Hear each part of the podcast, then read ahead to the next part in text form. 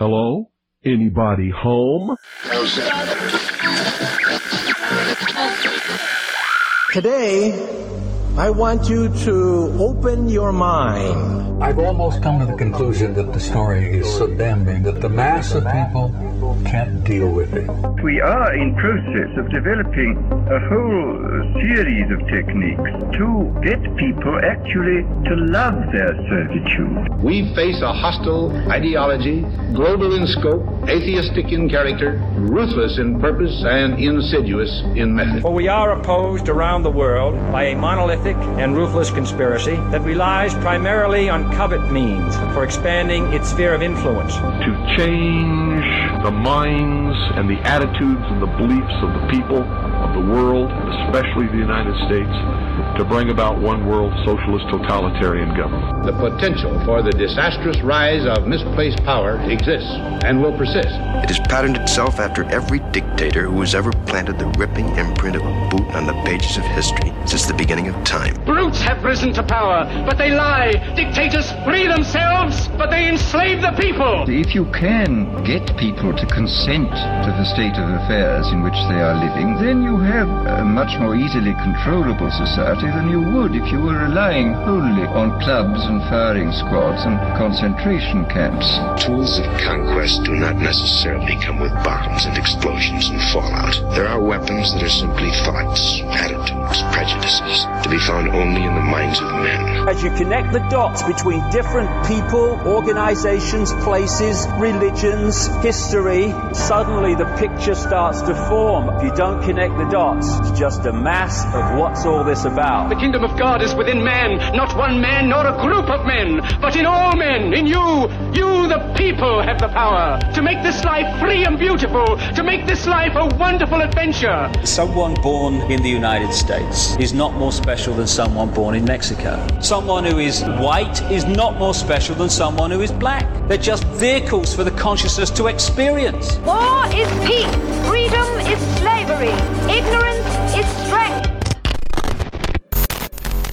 They do not want your children to be educated. They do not want you to think too much. It was learned that the aliens had been and were then manipulating masses of people through secret societies, witchcraft, magic, the occult, and religion. They reach into our children in music, television, books. Prey on children's innocence. How can I disprove lies that are stamped with an official seal? So if you have the opportunity to stand next to one of these machines, it feels like an altar to an alien god. Genetic power is the most awesome force the planet's ever seen, but you wield it like a kid that's found his dad's gun. The Army Air Forces has announced that a flying disc is now in the possession of the Army. Too many others know what's happening out there, and no one, no government agency has jurisdiction over the truth. Any state, any entity, any ideology that fails to recognize the worth, the dignity, the rights of man, that state is obsolete. A case to be filed under M for Mankind in the Twilight Zone. It's about time some of you got acquainted with the real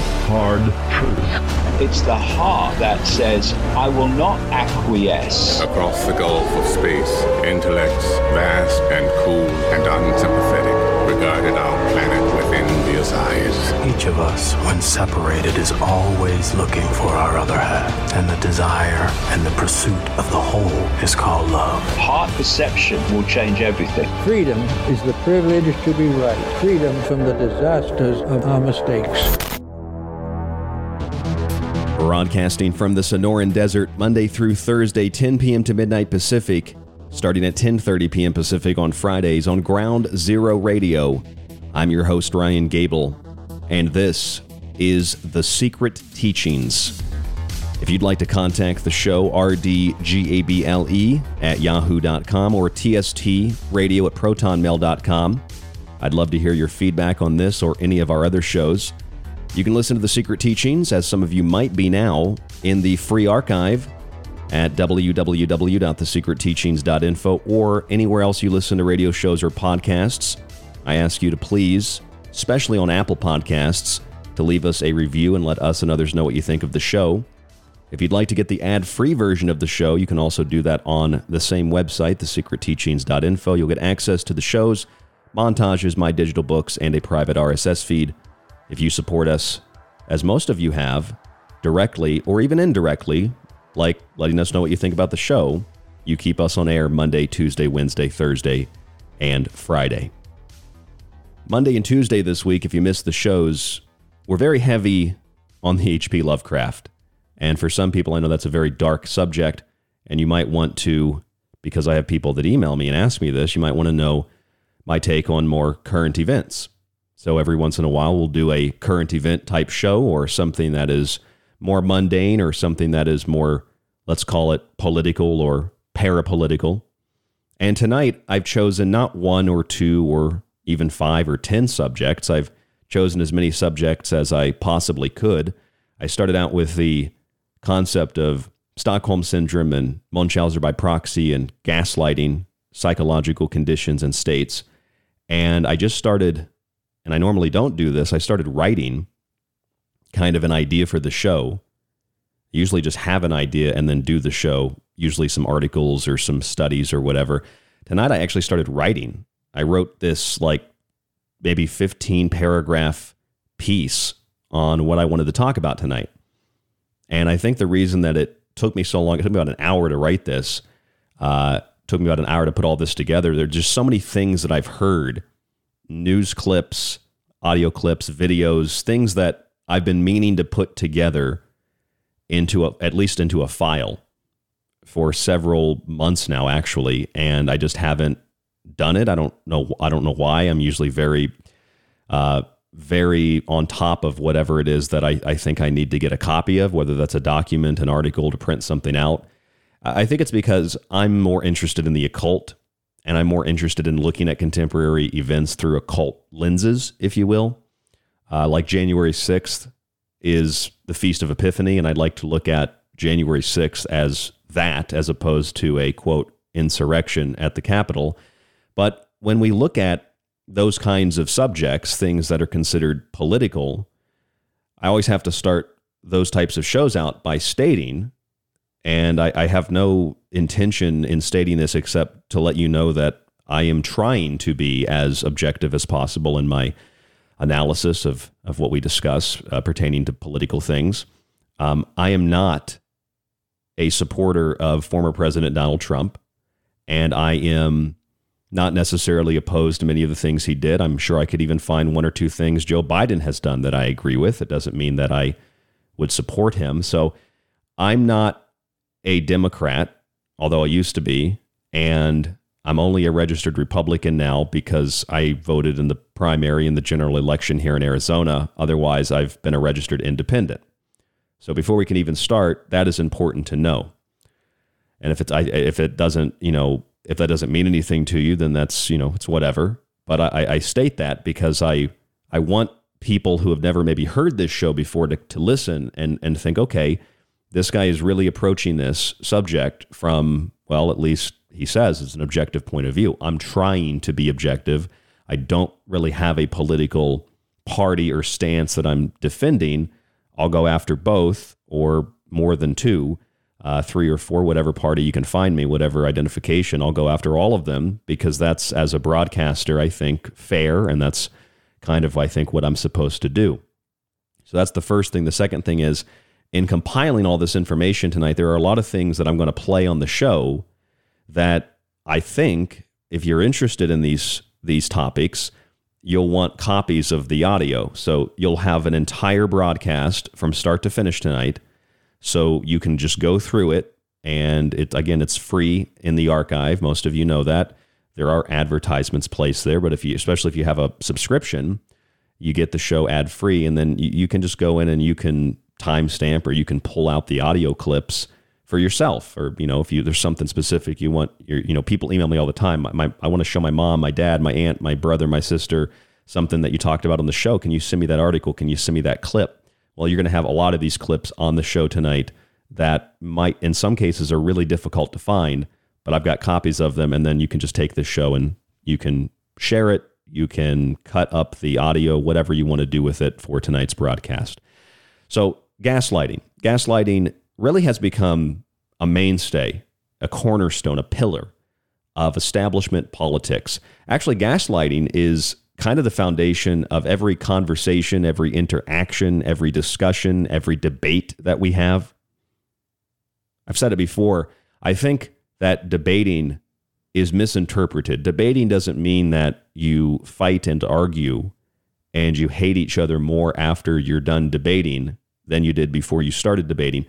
The point of debating is to present an idea, to make an argument.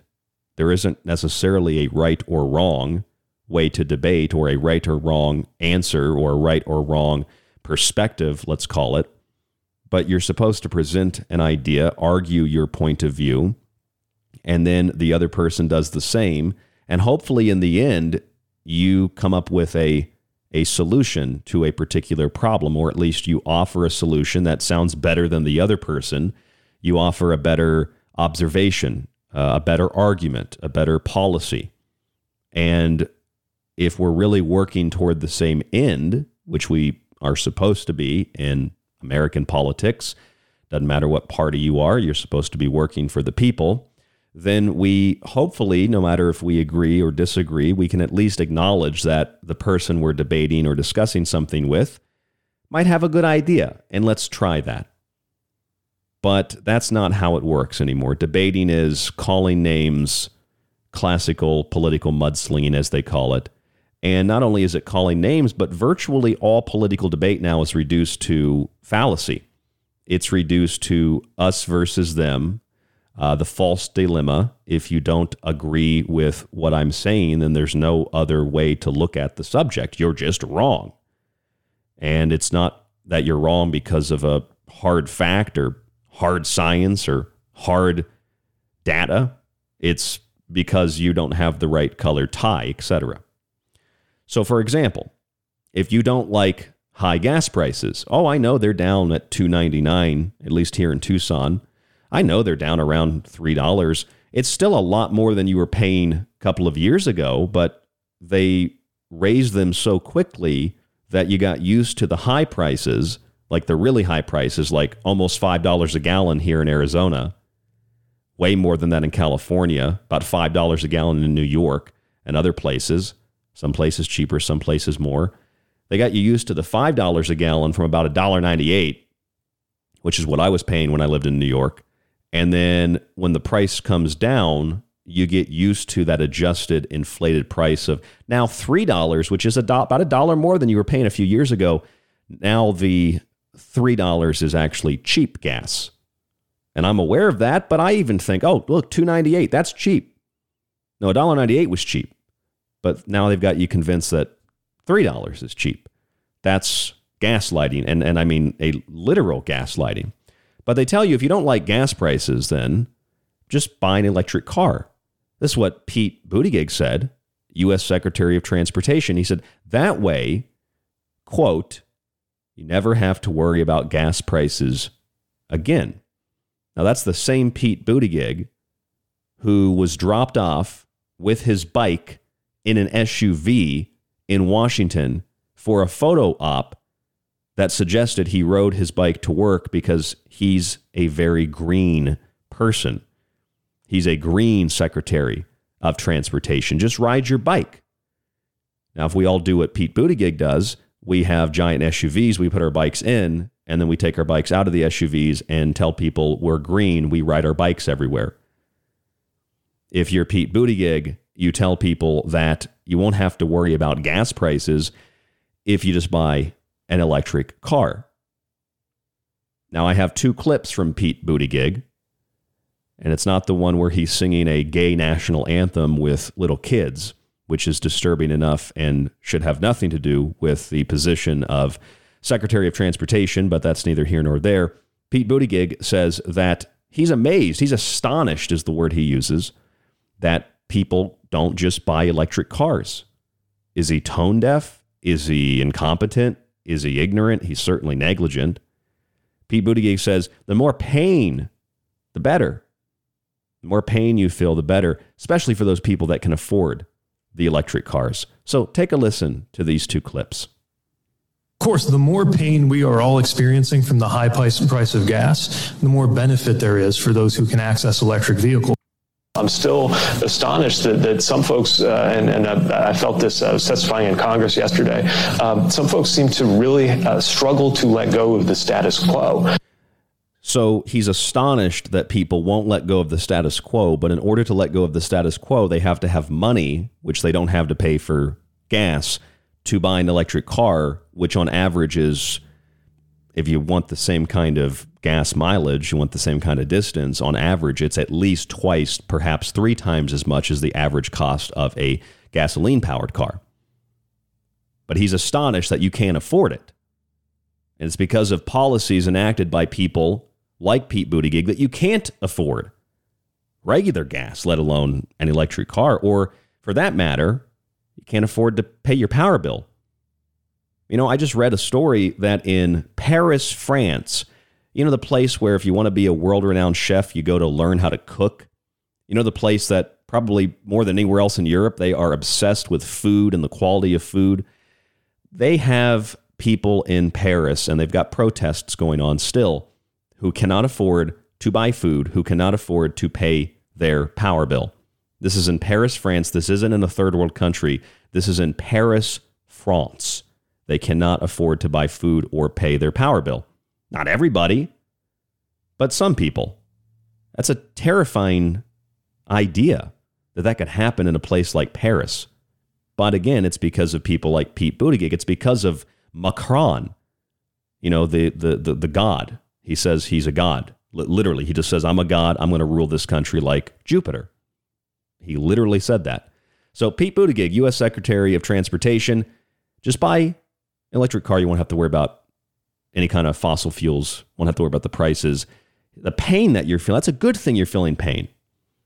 And he's astonished that you just can't afford that car. Let me play that for you one more time so you have the clip. Of course, the more pain we are all experiencing from the high price, price of gas, the more benefit there is for those who can access electric vehicles.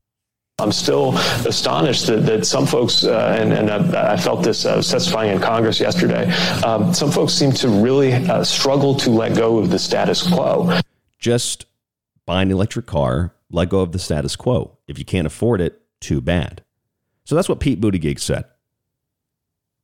Now, if inflation is still too high for you, the cost of living, including gas, is beyond what you can afford, then you need to do what Stacey Abrams, who is by far one of the biggest quote unquote election deniers and who has refused to concede in the race for governor more than once, Stacey Abrams ran for governor of Georgia, suggested that you should just have an abortion. After all, she said, having children, quote, is why you are worried about the price of gas. Now, I don't know about you, but there are plenty of people who don't have children, who don't want to have children, and I'm pretty sure they're worried about gas because it costs a lot. And when you have to pay more for gas, you usually have to pay more for food as well. You don't get to do the things that you want to do because you can barely afford to do the things that you have to do. So Stacey Abrams says that you can't separate abortion and gas prices. It's because of gas prices being so high that people aren't able to not able to afford them. So because of that, you need to have an abortion. Here is Stacey Abrams making that argument just asked you. You're running for governor of Georgia. Uh, I would assume, maybe incorrectly, but while abortion is an issue, it nowhere reaches the level of interest of voters in terms of the cost of gas, food, bread, milk, things like that. What can a governor, what could you do as governor to alleviate the concerns of Georgia voters about those livability, daily, hourly issues that they're confronted with? But let's be clear.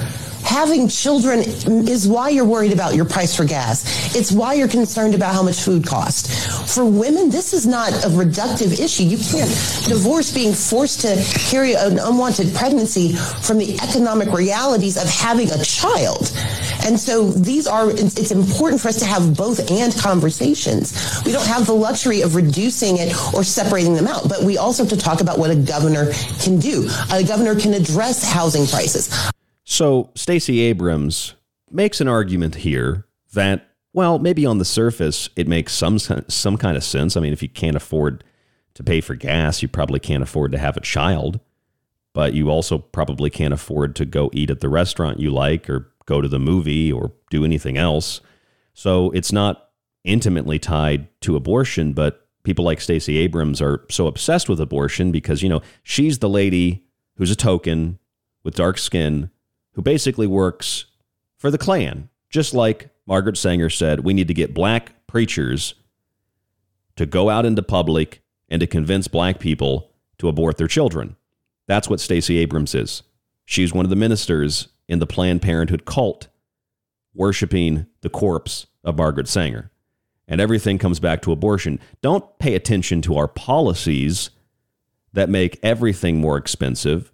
Don't pay attention to how dangerous society has become in some cities, even if it's still safer than some other countries. Just focus on abortion. If we can have abortion on demand, then gas prices won't matter so much.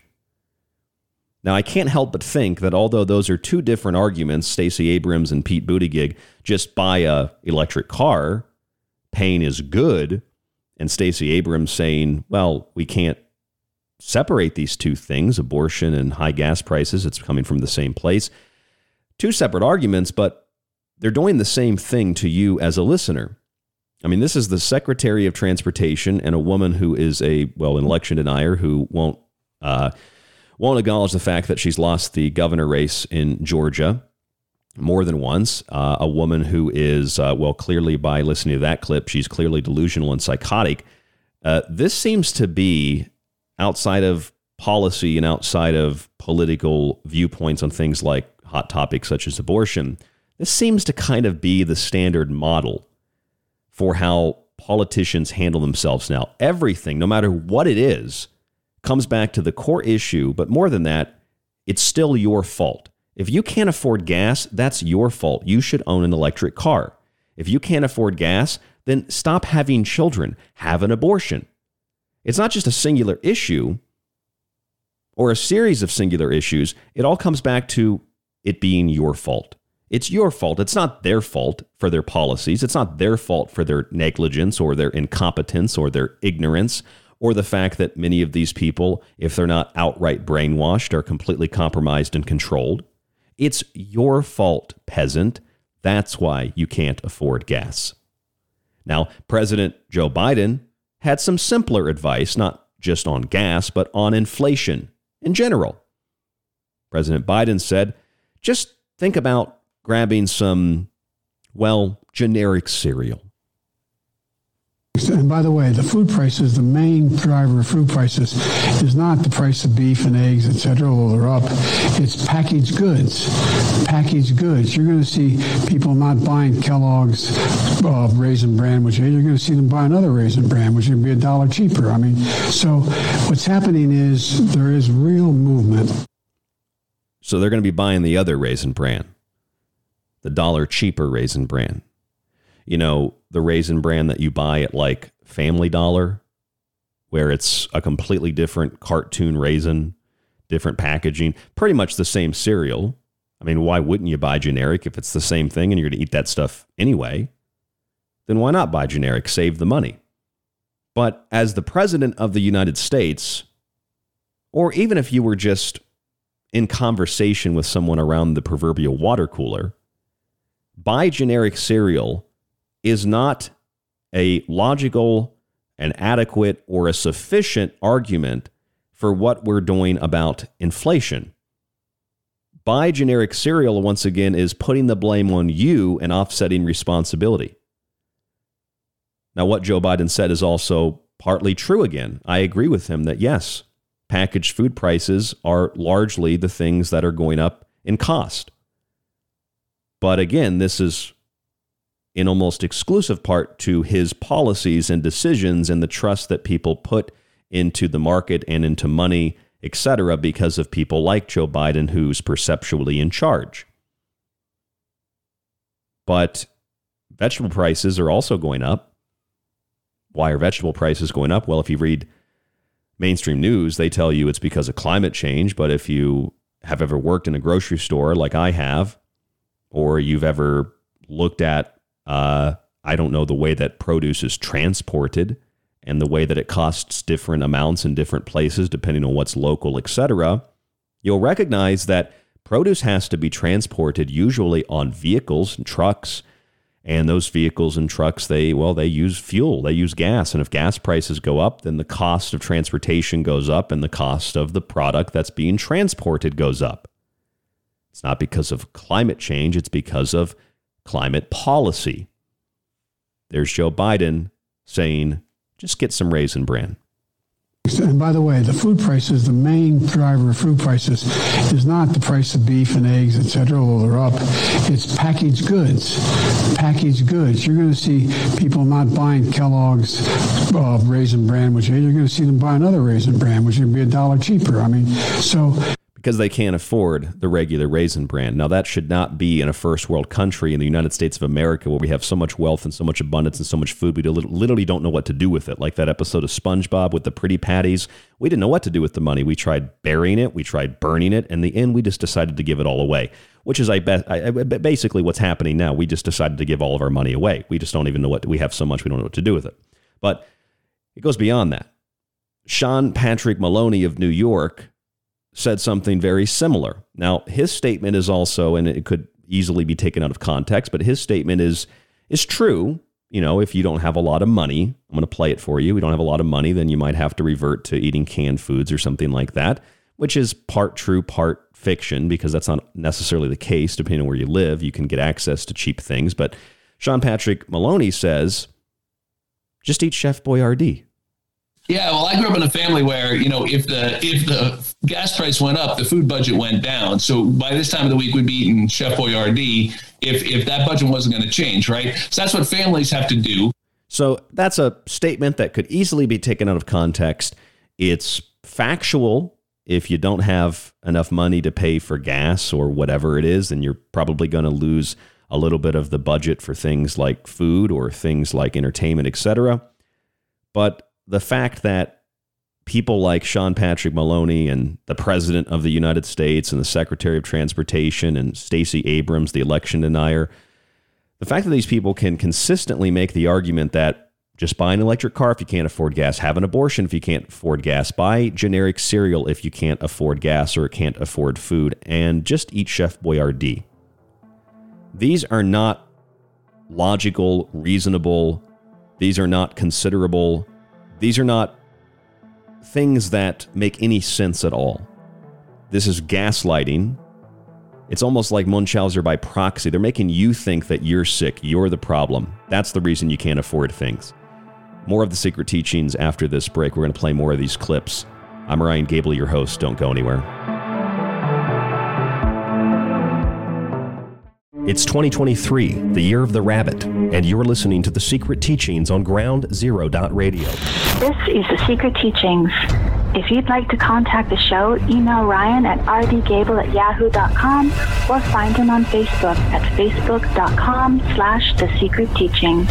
Hey there, it's Ryan Gable. You know you can always listen to the Secret Teachings Monday through Friday on Ground Zero Dot Radio. I don't need it. And for free in the monetized archives on our website or on any radio or podcast player. I don't need it. But you can also help support the show by subscribing to the ad-free archive with montages, digital books, and a private RSS feed. I definitely don't need it. Just visit www.thesecretteachings.info and subscribe today. I need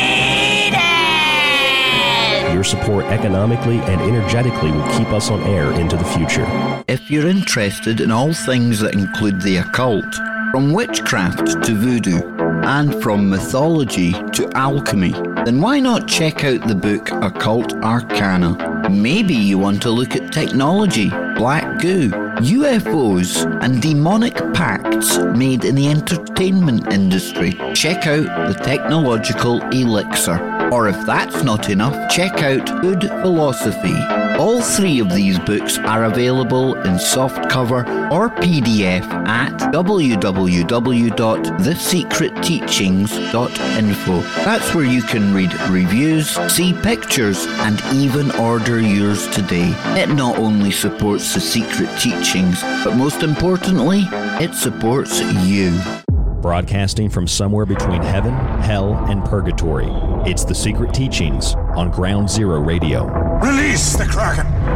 Hello, folks. This is Jordan Maxwell, and you're listening to The Secret Teachings. Excellent shows with your host, Ryan Gable.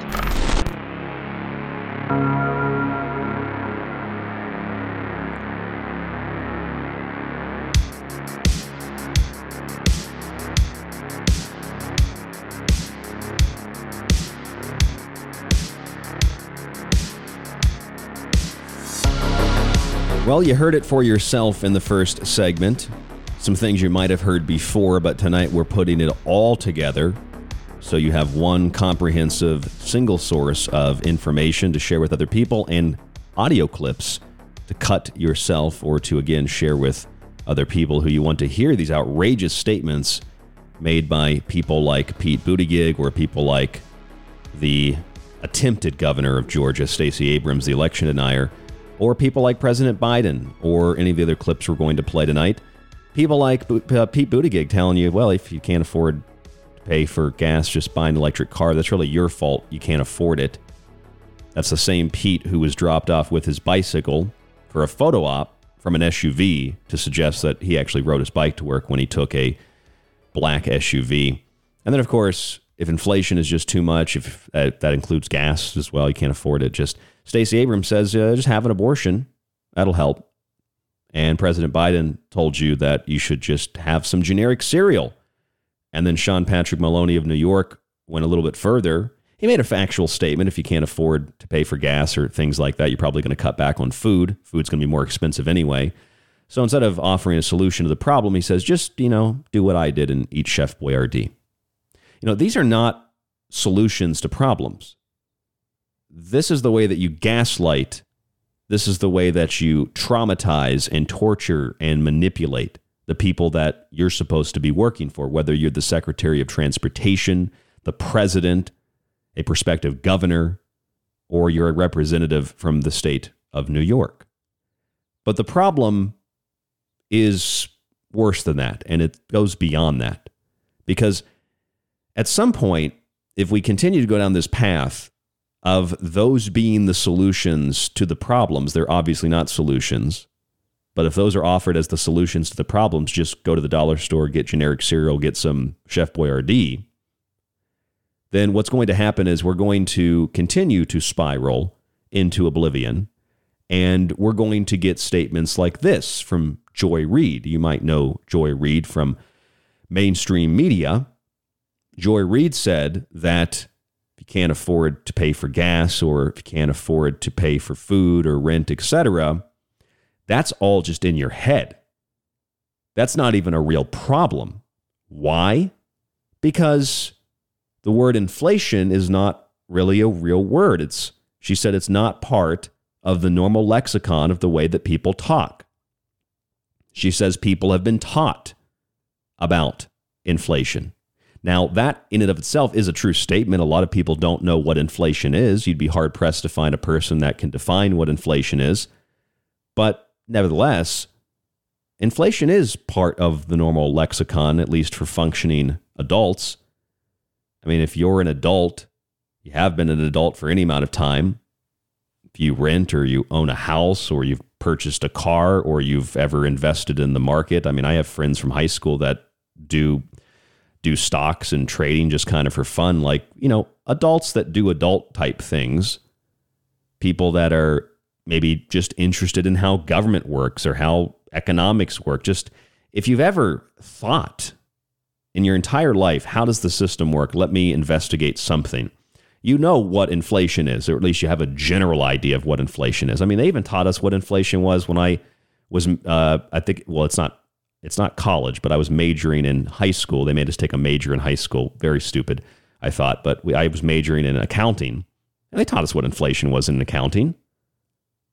But no, not, not according to Joy Reid. Joy Reid says that inflation is something that, well, Republicans just made it up.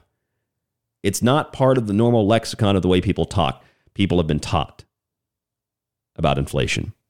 Take a listen to this The only people I ever heard here use the word inflation are journalists um, and economists, right? So that is not part of the normal lexicon of the way people talk. So it's interesting that Republicans are doing something they don't normally do, right? Which is not use the, com- the common tongue, right? Not use just common English to sort of use do on their campaigns like they're doing with crime.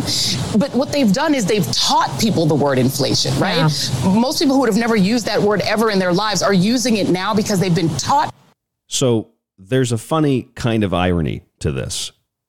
Words like racism are not words that typically affect people black, white, purple, green, blue, doesn't matter. And even if you define racism in a dictionary, the definition is prejudiced against someone because of skin color, ethnicity, etc. They've redefined what the word racism means. So you've literally been taught what racism well, really is not. I was going to say what it is, but they've taught you what it's not, uh, which is that only some people can be racist, etc. So the audacity of Joy Reid to suggest and to state that Republicans have created, manufactured, conjured up, they've started the use of the word inflation. Only economists and journalists use the word inflation, which is partly true. I mean, have you ever been in a conversation? Someone's like, "Hey, uh, you know, like the weather, like, hey, how's that inflation, you know, treating you?" But you know, generally, yeah, we don't use inflation in everyday talk, but people know what inflation is. So you hear how she talks down to you. You're an you're an idiot. I mean, especially if you're a Republican. You just made this stuff up. This isn't real.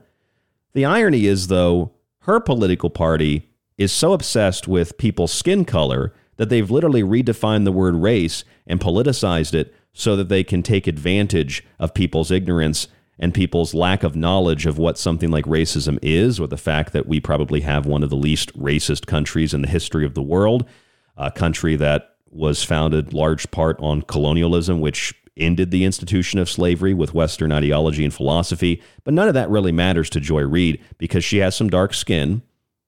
I'd imagine she's super pro abortion, and she wants you to know that inflation is something that was just totally made up. They made the whole thing up. It doesn't exist. The only people I ever heard hear use the word inflation are journalists um, and economists, right? So that is not part of the normal lexicon of the way people talk. So it's interesting that Republicans are doing something they don't normally do, right? Which is not use the, com- the common tongue, right? Not use just common English to sort of use do on their campaigns like they're doing with crime. But what they've done is they've taught people the word inflation, right? Yeah. Most people who would have never used that word ever in their lives are using it now because they've been taught okay, maybe she didn't say, to be fair, maybe she didn't say, okay, they made it up. But she said, it's not part of the normal lexicon of the way people talk. They've been taught that word. I mean, that could be a true statement, couldn't it? If you don't really know what inflation is and you start hearing that inflation is at a 40 year high, you might have to go look it up or consult a friend of yours who knows about economics or whatever and then you learn what inflation is. I guess you've been taught what inflation is at that point. But this is again a fallacy because because what's happening here is they're not addressing the fact that there's a 40-year high of inflation. And if it is addressed, then it's in comparison with the fact that most people don't know what inflation is. So it's implied that it doesn't really matter because Republicans just kind of taught people this word to get them angry at Democrats who have large largely been in control of the government for a long, quite a long time, uh, and so it's not Republicans uh, or not Democrats' fault; it's Republicans' fault for these policies. When it's actually both parties' fault. It's the uh, the, the, limitless spending of money. Uh, it's it's expanded wars and, and occupations and drone programs and billions of dollars going into the military industrial complex and black budget programs. It's Republicans and Democrats. But on the surface, it's really Democrats that have been in control of the government for some time. So it's the Democrats' fault for the inflation. Republicans are just as guilty, though. But because they don't want to have any responsibility whatsoever, then they just say, well, inflation is not really a big problem. It's actually the, something they just kind of made up. It's amazing that people actually will, will say these things, and, and I don't know if they believe them, but other people do believe them. I mean, I just I can't imagine if if someone is like in a relationship or someone is trying to get along with their family after the pandemic and all the political division uh, that has been in large part drummed up by the mainstream media to create this hysteria, to create this polarity. I can't imagine, and I feel sorry for people that might, you know, maybe you're in a relationship for a couple of months and things are kind of okay. You know, you, maybe you talk about the prices of things going up. It's like, oh, things are kind of expensive. You know, whatever. We do we want to take that trip together? Whatever. And then you know, you just in conversation you bring up inflation, and the other person you just they just snap and they're like, well, you know, inflation's something that's made up by the Republicans, right? It's not a real thing. I feel sorry for people like that because there really are people like that. Just like you're in this relationship, people that have been married. You don't want to get a COVID vaccine. People get divorced. It's just it's wild to think about that. How divisive, how polarizing. Nothing could be more divisive or polarizing politically, though, than former President Donald Trump, which, as I stated at the beginning of tonight's show, I'm not a supporter of Donald Trump. I like some things that he did, but I'm not really a supporter of Donald Trump. I'd have voted for somebody else, and um, I will be voting for somebody else in 2024. But Donald Trump has been used in a very similar kind of a way uh, that Pete Buttigieg and Stacey Abrams and President Biden and people like Sean Patrick Maloney, that the way that they've used language to corrupt your idea of what inflation is or why gas prices are high or what you should do to combat inflation and the cost of goods, etc. Donald Trump has been used, and I've made this argument on several shows, and I did an entire broadcast on it a couple of years ago.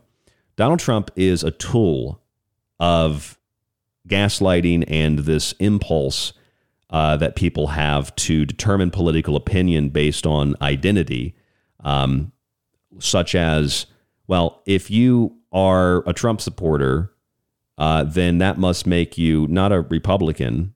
It must make you a fascist. It must make you a Nazi. It must make you these political things. So, like, in the, in, I guess to simplify that, Donald Trump has been used as a tool to determine where people's political views are. Now, you can still be a mainline Republican, and that's okay. Even Joe Biden said that in his V for Vendetta speech. He doesn't have an issue with regular Republicans. It's just Trump Republicans or Make America Great Republicans. Why is that? Well, it's because regular Republicans, the Rhino Republicans, are still pro war, pro big corporation, pro all the things the Democrats say they hate. But now that they have total control of virtually everything from your lexicon to your your perception of reality, which you know they mold each other. Uh, information, news, and large parts of government, they've completely redefined what reality is. Uh, but Republicans go along with that. So the point I'm trying to get at here is Donald Trump is the Hundred Flowers president. And if you don't know what the Hundred Flowers is, it was a campaign in China run by Mao Zedong, communist dictator, who said, we want your feedback here at the Communist Party. We'd like to know what you think of how we're running the country. People said, No, I don't think that's a good idea. I'm not going to tell you what I think. You'll kill me. You'll come to my house. You'll send goons. You'll rape my wife in front of me. You'll drag my kids away. You'll burn my house down. I'm not going to tell you what I think of the Communist Party. Okay. So Mao said, No, no, no, no, no. I'm not going to rape your wife or kill your kids or take your stuff. I just genuinely want to know. I want some feedback here. You know, I just want you to take a survey and tell us tell us how you feel. Some people bought into it. Some people thought, okay, well, I guess he's he's he's sincere. You know, maybe he just that whole murder everybody thing and you know that whole crazy collectivization thing. That's just that was just you know some bad luck that uh, that we had, and that was just that wasn't really Mao's fault. And um, I'll write a letter. I'll tell him what I think. And then you can imagine what happened. I'll write the letter Dear Mr. Mao, I'm very upset that there's no food. I'm very upset that the neighbor's dog was ripped into 10 pieces and equally distributed among the neighbors because the neighbors didn't have a dog. That's something that actually happened in China, by the way. That's how they collect they collectivized animals too. Uh, not a joke. They did that to horses and, and pets. Uh, brutal, barbaric, violent, disgusting, gross. So the letters go out. And then, well, you can imagine what happens next is that you get that knock on the door, and then your wife gets raped and your house gets burned down. You say, well, I thought he wanted to know what I thought. Well, he did want to know what you thought so he could see where you stood to see if you were adequately brainwashed yet And if you weren't, well, they came to put you in a concentration camp or a re education center. That's the 100 Flowers campaign. And I think Donald Trump has been used in a new contemporary 100 Flowers campaign to see who likes America, who wants to make America great or keep America great. Anybody? Someone raises their hand in the back. You hear a gunshot. Anybody else? No, I didn't think so. Because you're too afraid. You're too scared to even say, hey, I'm a Trump supporter. Some people are. They're afraid to say that or to acknowledge that because they're terrified of the repercussions. They might lose a relationship, a job, family, etc. And that way, Donald Trump is the 100 Flowers president. He's a symbol of the modern day, well, what they called in the 20s in Soviet Russia, Operation Trust. Operation Trust, this was 20 something plus years before Mao Zedong took over and then implemented this 100 Flowers campaign. Uh, the Chinese communists took over, I should say the Communist Party took over China in the late 1940s. So 100 Flowers campaign came later. This was in the 20s. This was after the Bolshevik Revolution in Russia. There was something called Operation Trust. Operation Trust was basically the 100 Flowers campaign. Operation Trust would have intel agents and spies. And those intel agents and spies would go around and they would they'd spy on you, gather intelligence, try to figure out and find out who is really a supporter of the party. You know, they might talk about it, they might work for the party, they might believe it on the surface, but when they're at home, do they actually think these things? Do they actually believe these things? Operation Trust. Who trusts the Communist Party? Now, some of you might have recognized that Operation Trust, in relation to the 100 Flowers, in relation to how Donald Trump as a symbol has been used, is strikingly similar in name to the QAnon phrase, trust the plan. Trust the plan. And anybody who, quote, trusts the plan, they get labeled and identified as a right wing extremist Nazi Trump supporter. So, Operation Trust and the 100 Flowers campaign have been consolidated. And psychologically, the public is being monitored, spied on, and having their intelligence and information gathered to determine if they are good members of the party. Do you support the Republican Party or the Trump Republican Party? Because if you support the neocons, if you support rhinos, if you support endless war, if you support endless spending on the military industrial complex, then you get a big thumbs up and a gold star. Democrats used to be on the surface opposed to that, but now they support it probably more rabidly than neocons do. But if you're a Donald Trump Republican, or even if you just say, hold on, I don't really agree with either political party, even being an independent now, which I've been a registered independent, and I'll probably re register as an independent now that the election's over, the midterm's over. Maybe I'll stay Republican, I don't know. But I've been an independent. Even if you're an independent, though, so you don't agree with the one party state you don't agree with traditional Republicans or Democrats, that makes you a Trump Republican. And therefore, you might as well have written a letter to Mao telling him to, well, kiss your ass. You might as well have gone home from a hard day's work at the Communist Party, starving people and murdering people and raping people and stealing things like the thug that you are, and then realized, you know what, on your way home, I probably shouldn't be doing this. I should stand up against this. This is wrong. And so you go home and you tell your wife, and then there's a raid, and then, you know, your family disappears. Operation Trust. Now, I want you to take note of something. I'm going to try to do this. I'm going to try to make these statements objectively. I don't support Donald Trump, but I would probably wear a Donald Trump hat just to see how people would react, just to see what is allowed in society. Donald Trump was accused of a lot of things, wasn't he? He was accused of colluding with Russia to rig a presidential election putting national security at risk, acting like a dictator, extorting Ukraine. Remember that? The phone call. And on August 8th, 2022, he became the victim as a former president of a politically motivated FBI raid on his Florida residence, Mar a Lago, over supposedly classified documents. Now, if he had classified documents and he was not trying to work with the courts to determine what he could and couldn't keep, and as president, he had maybe didn't have the power to declassify things, then then yeah, we'd have a problem. And I'd say see what he's got and you know investigate it, and if need be, yeah, I mean, put him in jail. But the thing is, he was working with the courts to see what he should and shouldn't have. And he also has the power to declassify things as president. So, why it's such a big issue, all we know is what the media tells us they that they want us to know. They tell us without seeing the documents or the cocktail napkins, as some of them are. Uh, they tell us what he what he has, even though they've never seen it and they don't know. But, you know, even if you think maybe he did have classified information, okay, what do we have here? We have colluding with Russia, putting national security at risk, acting, acting like a dictator, extorting Ukraine, and then, you know, keeping classified information.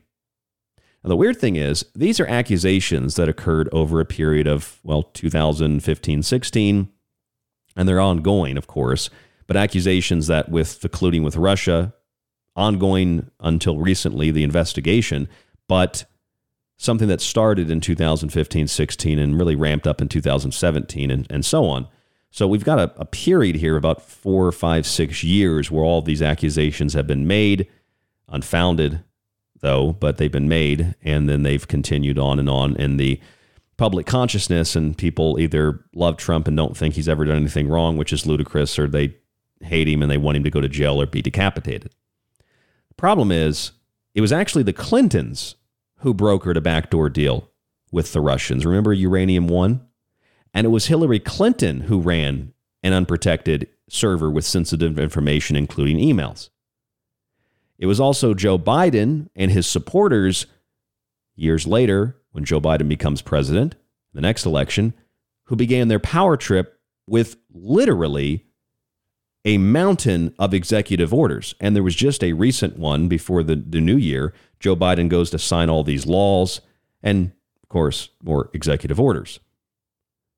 It was Joe Biden and his supporters who began their power trip with these mountains of executive orders with calls from everybody from Bernie Sanders in the Senate to Cortez in the House to disband congressional procedure to ram home bills that otherwise could be stopped because of the filibuster or to ignore Supreme Court rulings because they don't align with your political views. Make no mistake, it was Hillary Clinton who brokered a deal with the Russians. Now, if you're looking for Republican guilt, well, how about aspartame man Donald Rumsfeld? Remember Donald Rumsfeld? Donald Rumsfeld, Republican, Secretary of Defense, running around the Pentagon the morning of 9 11. Oh my God, we're under attack. What do I do? Why are you not inside? Uh, the Pentagon's under attack. You just run out on the lawn. Oh, look, there's jet parts here. But this is the Donald Rumsfeld who sold nuclear secrets to the Koreans. So if you want a Republican, there's one.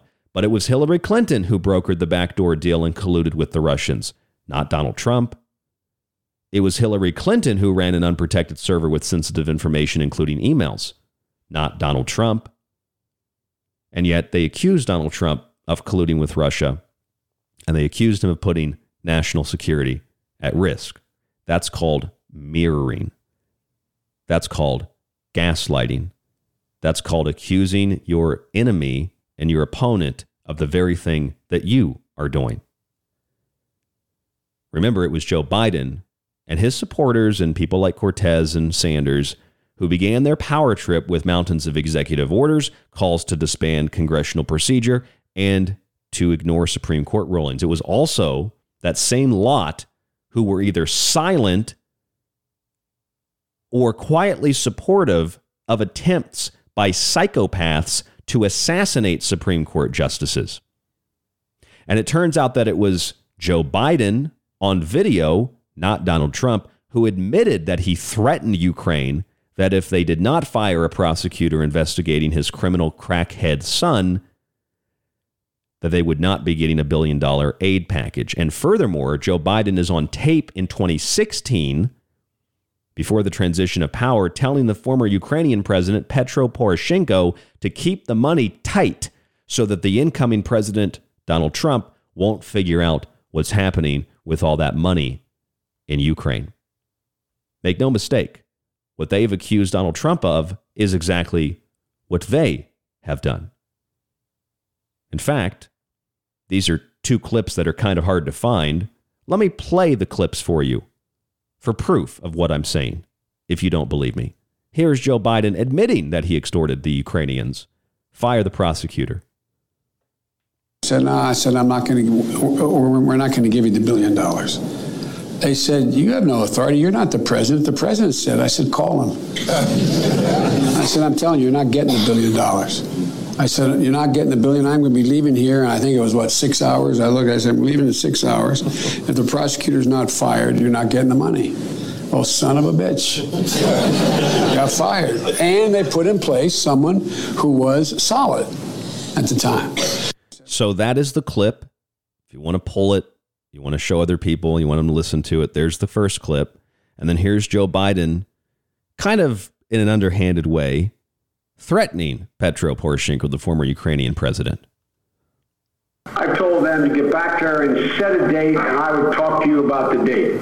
Um, because this is getting very, very close. What I don't want to have happen, I don't want Trump to get in a position where he thinks he's about to buy onto a policy where the financial system is going to collapse and he's going to be looked to to pour more money into Ukraine. That's how he'll think about it before he gets sophisticated enough to know the detail. So anything you can do to push the the, the Bank uh, um, to closure so that the IMF loan comes forward, I would respectfully suggest is critically important to your economic as well as physical security. There's the clip. They told you that clip didn't exist. The AP said that was a conspiracy theory that that clip even existed. Turns out it does exist. And I'll play you more of these clips when we come back from break. I'm Ryan Gable. This is The Secret Teachings. Turns out all the things that Donald Trump was accused of, maybe he did those things. I don't care to defend the guy even. But these are things that Hillary Clinton did, things that Joe Biden did. Hillary Clinton colluded with Russia.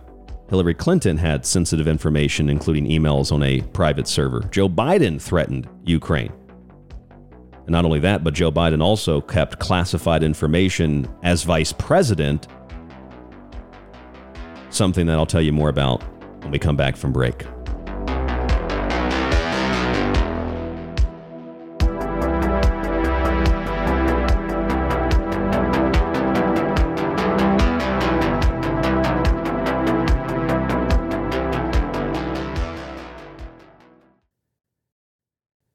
It's 2023, the year of the rabbit, and you're listening to the secret teachings on Ground Zero Radio. Want to hear more of the Secret Teachings radio show? Search for the show on any radio or podcast player, or find links and a free archive at thesecretteachings.info. If you want to get rid of those annoying ads and get extra perks like access to the montage archive, digital copies of Ryan's books, and early access to the show, then subscribe to the full show archive at thesecretteachings.info. Visit the website and click the button that says subscribe. You can do so monthly, yearly, or through a one time donation. Your support always keeps the secret teachings on the air. You could listen to this. And again, you know, people say David has no evidence, David has no evidence. I hate this channel. Or you could listen to The Secret Teachings with myself, Ryan Gable, five nights a week on Ground Zero Radio. Join us to explore the outer limits of history, symbolism, parapolitics, and more. We'll explore a little bit of everything, but don't take my word for it. I'm kind of like you. I'm a last of a dying breed, a generalist. That's The Secret Teachings, five nights a week on Ground Zero Radio. If you enjoy the secret teachings and want to hold years of Ryan's research in your hands, visit the website and grab a physical and digital copy of Ryan's books. Occult Arcana will introduce you to sacred myths, folklore, magic, and alchemy. The technological elixir will take you from transhumanism and AI to black goo and UFOs. Food philosophy will change your mind about what we call food, germ theory, and geoengineering. And remember, shipping is always included. Some restrictions exist for international. Visit thesecretteachings.info. This is David John Oates from ReverseSpeech.com. You are listening to The Secret Teachings with Ryan Gable. Attention, you are tuned into restricted airspace. Tune out immediately. This is the frequency of the secret teachings on Ground Zero Radio.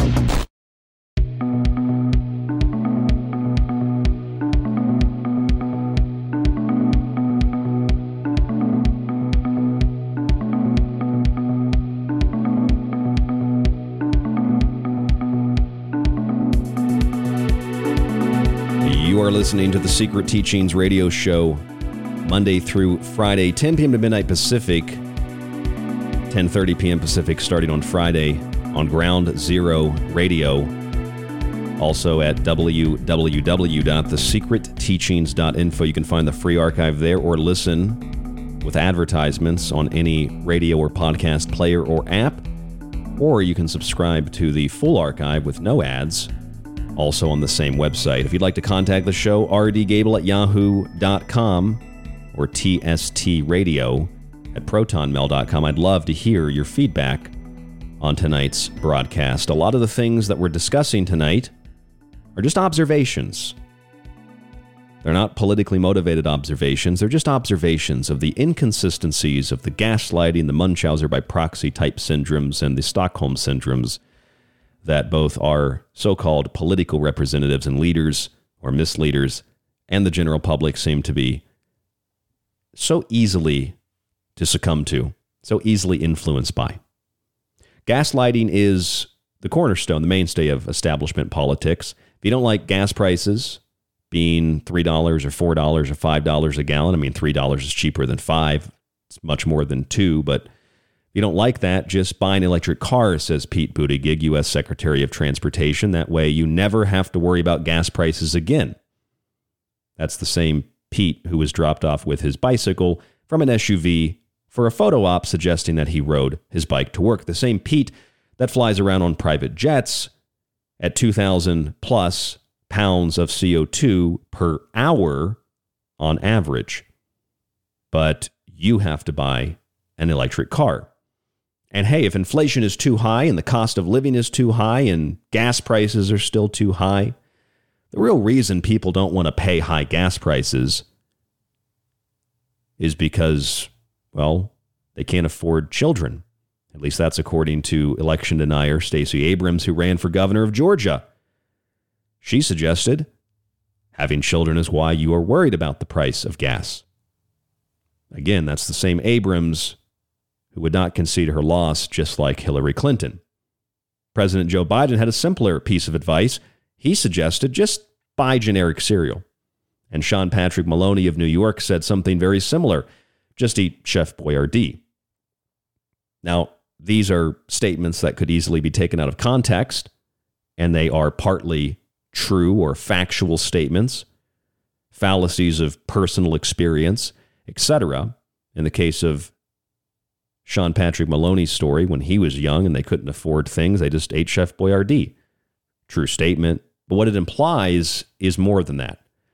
What Abrams and Biden and Buttigieg and Maloney are suggesting is that it's not their problem if prices are high. It's certainly not their fault that prices are high. It's your problem and it's your fault, and you need to just live a less extravagant lifestyle. Instead of buying Raisin Bran you need to buy generic cereal instead. Peasants don't get Kellogg cereal. Peasants don't get General Mills cereal. Peasants get generic cereal from the dollar store. Now, maybe generic cereal is the same kind of an ingredient, probably is, but that's not a logical, reasonable, adequate, or sufficient policy or argument or decision or whatever you want to call it. It's not something the president should be telling you. They used to just lie to you. Oh, we've got things under control. Now they don't lie to you anymore. Now they just tell you the truth. Yep, it's bad. And if you can't deal with it. Just buy cheap cereal. I'm going to play you all of those clips. And then I'll play you the Joy Reid clip, which really just tops the whole thing off, where she says that inflation doesn't even really exist. It's just something that, you know, maybe journalists or economists know about it. But for the average person, it's something that was taught to them. It's not part of the normal lexicon of the way they talk. And the reason I'm playing you these clips tonight is because some of these clips are hard to find. And although some of these are kind of cut off, uh, you get the gist of what they're saying. Here is Pete Buttigieg. He's astonished you can't afford an electric car, and uh, the pain is good. Of course, the more pain we are all experiencing from the high price, price of gas, the more benefit there is for those who can access electric vehicles. I'm still astonished that, that some folks, uh, and, and I, I, felt this uh, testifying in Congress yesterday, um, some folks seem to really uh, struggle to let go of the status quo. All right, that's Pete Buttigieg. So if you want to take that clip, it's all yours. Here's Stacey Abrams on abortion just asked you. You're running for governor of Georgia. Uh, I would assume, maybe incorrectly, but while abortion is an issue, it nowhere reaches the level of interest of voters in terms of the cost of gas, food, bread, milk, things like that. What can a governor, what could you do as governor to alleviate the concerns of Georgia voters about those livability, daily, hourly issues that they're confronted with? But let's be clear. Having children is why you're worried about your price for gas. It's why you're concerned about how much food costs. It's because of children. That's the problem. Here's Joe Biden in generic cereal. And by the way, the food prices, the main driver of food prices is not the price of beef and eggs, et cetera, they're up. It's packaged goods. Packaged goods. You're going to see people not buying Kellogg's uh, Raisin Bran, which you're going to see them buy another Raisin Bran, which would be a dollar cheaper. I mean, so what's happening is there is real movement. A dollar cheaper cereal. That's the president's solution. Now, he didn't say, hey, go buy it, like Fox News might want you to think. But the suggestion is you're going to see people buying generic cereal because they can't afford things, just like Sean Patrick Maloney said. Yeah, well, I grew up in a family where you know if the if the gas price went up, the food budget went down. So by this time of the week, we'd be eating Chef Boyardee if if that budget wasn't going to change, right? So that's what families have to do. This is implying that it's not their fault, it's not their responsibility.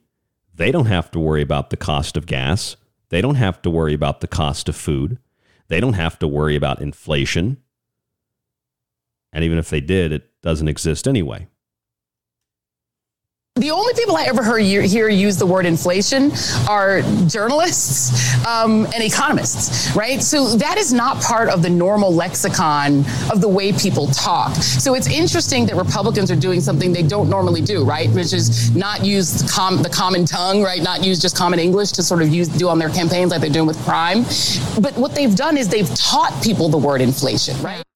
They've taught people the word inflation. It's a word that you didn't know before until the Republicans taught you the word. Otherwise, it's something that only economists and journalists talked about. Now, the same kind of gaslighting, the same kind of fallacies, the same kind of polarizing, it's not our fault, it's somebody else's fault, there's always a villain, neocon strategy, has been applied from the very beginning back in 2015, 2016 to Donald Trump. Again, I'm not a Trump supporter. I might wear a Trump hat just to see how people would react. I don't necessarily hate Donald Trump, but I don't like a lot of the stuff he did, and I do like a lot of the stuff he did. I do like some stuff, I don't like some stuff. I think that's how democracy is supposed to work anyway. But what do I know? Donald Trump has been treated in the same way. Now, we're not talking about the person that is Donald Trump, the guy that eats McDonald's and he's kind of overweight and he kind of has the weird hair and the orange skin. I'm not talking about that Donald Trump. I'm talking about the symbol of Donald Trump. Where, much like the 100 Flowers campaign in communist China or Operation Trust, as in QAnon, Trust the Plan, which was a 1920s communist ploy in Russia after the Bolshevik Revolution, 100 Flowers campaign, Operation Trust, was basically an intel gathering operation to see where people stood, to see what they actually thought about the Communist Party, or in the case of China about Mao. Donald Trump has likewise been used in the same way. Even Joe Biden had said when he gave his V for Vendetta speech that he doesn't have a big problem with traditional classic Republicans. It's just the Republicans that are Trump supporters, which means that there really isn't a two party state. Certainly not a three party state. There's a one party state.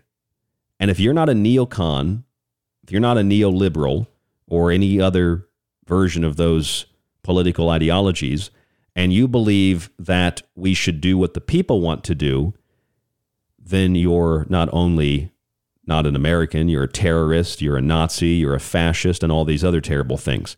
Remember what Joe Biden said. A lot of people might have forgotten this. I respect conservative Republicans. I don't respect these MAGA Republicans. The MAGA Republicans don't just threaten our personal rights and economic security, they're a threat to our very democracy. They refuse to accept the will of the people. MAGA Republicans don't have a clue about the power of women. Trump and the extreme MAGA Republicans have made their choice to go backwards, full of anger, violence, hate, and division. But we've chosen a different path forward. Joe Biden, he trusts conservative, traditional Republicans, but not mega Republicans.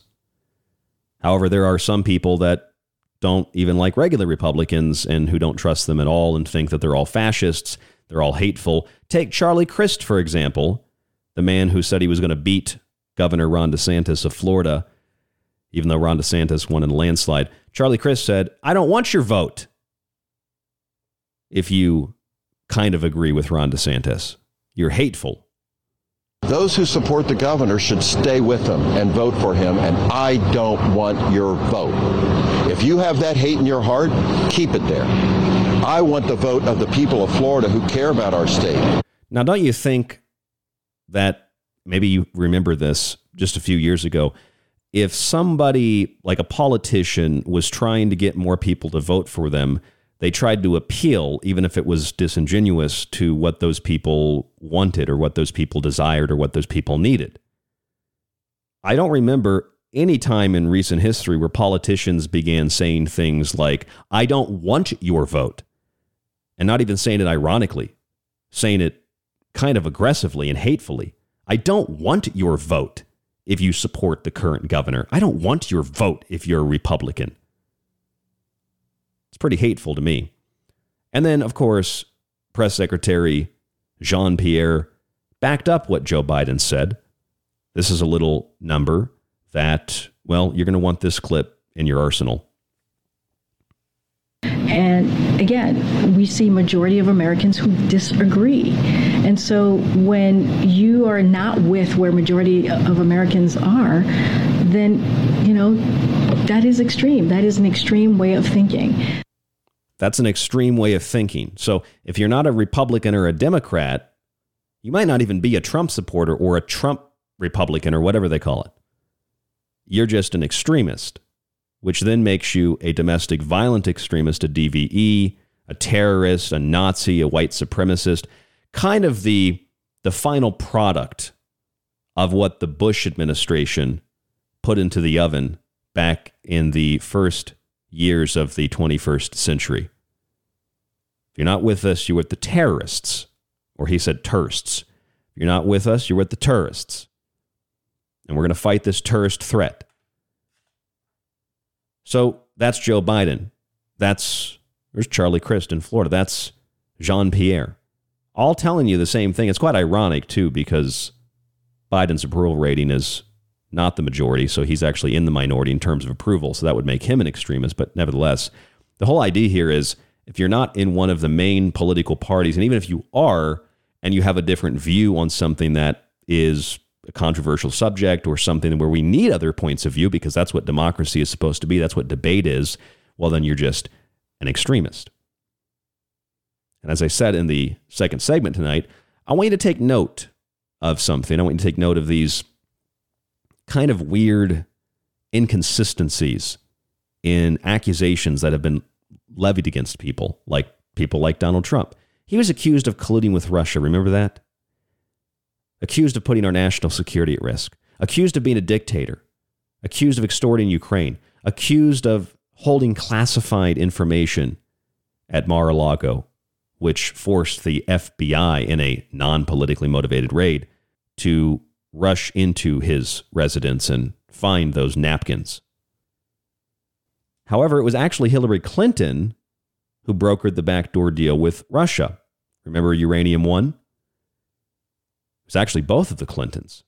It was Hillary Clinton, though, specifically, who ran an unprotected server with sensitive information, including emails. And it was CNN who told you we can look at the emails, but you can't. You have to listen to us and believe us when we tell you what's in those emails. Now, maybe Donald Trump did collude with Russia. Maybe he did put our national security at risk. But so did the Clintons. And that's not even a debatable, disputable thing.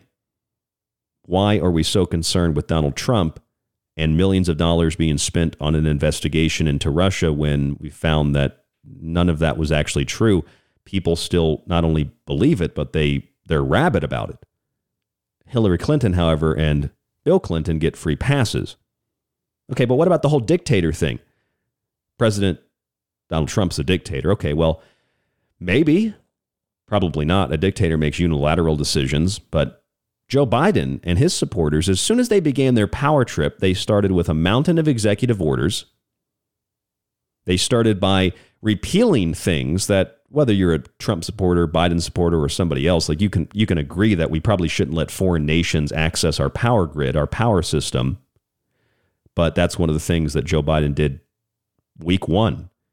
He overturned Trump era policy that prevented China from interfering in our in our grid, in our electrical system, in our power system. That's kind of weird. But with all the other executive orders, you also had people like Bernie Sanders, who's an actual Nazi. Bernie Sanders is, by definition, a Nazi. He's a national socialist. Bernie Sanders called to disband congressional procedures so they could force bills through that they wanted to pass. Alexandria Ocasio Cortez urged the president to use his pen to make laws. That would be a dictatorship and pretty much anybody and everybody who is part of the Democratic establishment, they said that the Supreme Court should be overturned, like the, the actual court, like just overturn it, get rid of the justices, or expand it for that matter, if we can't overturn it and get rid of it. Just expand it so that their decisions don't affect us and we can do what we want, or their decisions are just our decisions and we always get the vote that we want. These are not opinions. This is exactly, and I've documented this in my new book, Liberty Shrugged. The whole book isn't about this, but there's a small section where I talk about the Supreme Court and Congress and the executive branch and I talk about how Bernie Sanders and Cortez and Joe Biden what do they do? They call to overturn congressional procedure, to overturn the Supreme Court, or to just pack the court, sign executive orders to make laws. That's actually a dictatorship. Oh, and it turns out that it was actually Joe Biden on video who admitted that he threatened Ukraine and said that if you don't fire a prosecutor investigating my crackhead son, then you're not going to get a billion dollar aid package. Turns out it was also Joe Biden on tape, and I have both of the tapes. I'll play for you. In 2016, Joe Biden told former Ukrainian President Petro Poroshenko, make sure that IMF loan comes through. Make sure that you keep that money tight because when Donald Trump gets in office, we don't want him asking questions and having to figure out why we're putting all this money into Ukraine. That tape and just that 10 to 15 seconds of tape should be enough to have Joe Biden impeached without a single question, even from his supporters. That's if people were unbiased. But here are the clips. If you don't believe me, or if you've looked for these clips, they're very hard to find, especially the Poroshenko clip. Here is Joe Biden admitting that he did what they accused Donald Trump of doing that is extorting Ukraine. I said, no, I said, I'm not going to, we're not going to give you the billion dollars. They said, you have no authority. You're not the president. The president said, I said, call him.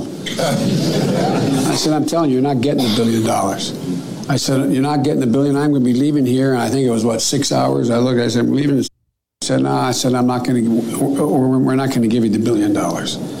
They said, You have no authority. You're not the president. And then the Poroshenko clip. This is from 2016. I told them to get back there and set a date, and I would talk to you about the date. Um, because this is getting very, very close. What I don't want to have happen, I don't want Trump to get in a position where he thinks he's about to buy onto a policy where the financial system is going to collapse and he's going to be looked to to pour more money into Ukraine. That's how he'll think about it before he gets sophisticated enough to know the detail. So anything you can do to push the the, the Bank uh, um, to closure so that the IMF loan comes forward, I would respectfully suggest is critically important to your economic as well as physical security. It's critically important to your economic and physical security that you make sure that IMF loan comes through. Because if it doesn't, or if Donald Trump starts asking questions, well, then I'm in a bad position. So, what's happening here? They accused Donald Trump of holding these classified documents at Mar a Lago. Okay, maybe he did. Like, if he did, and that's if it was as simple as that, then yeah, put him in jail. But the pattern and the plot have now thickened. We just learned that Vice President Joe Biden, not President Joe Biden, but Vice President Joe Biden, remember he was vice president under Barack Obama?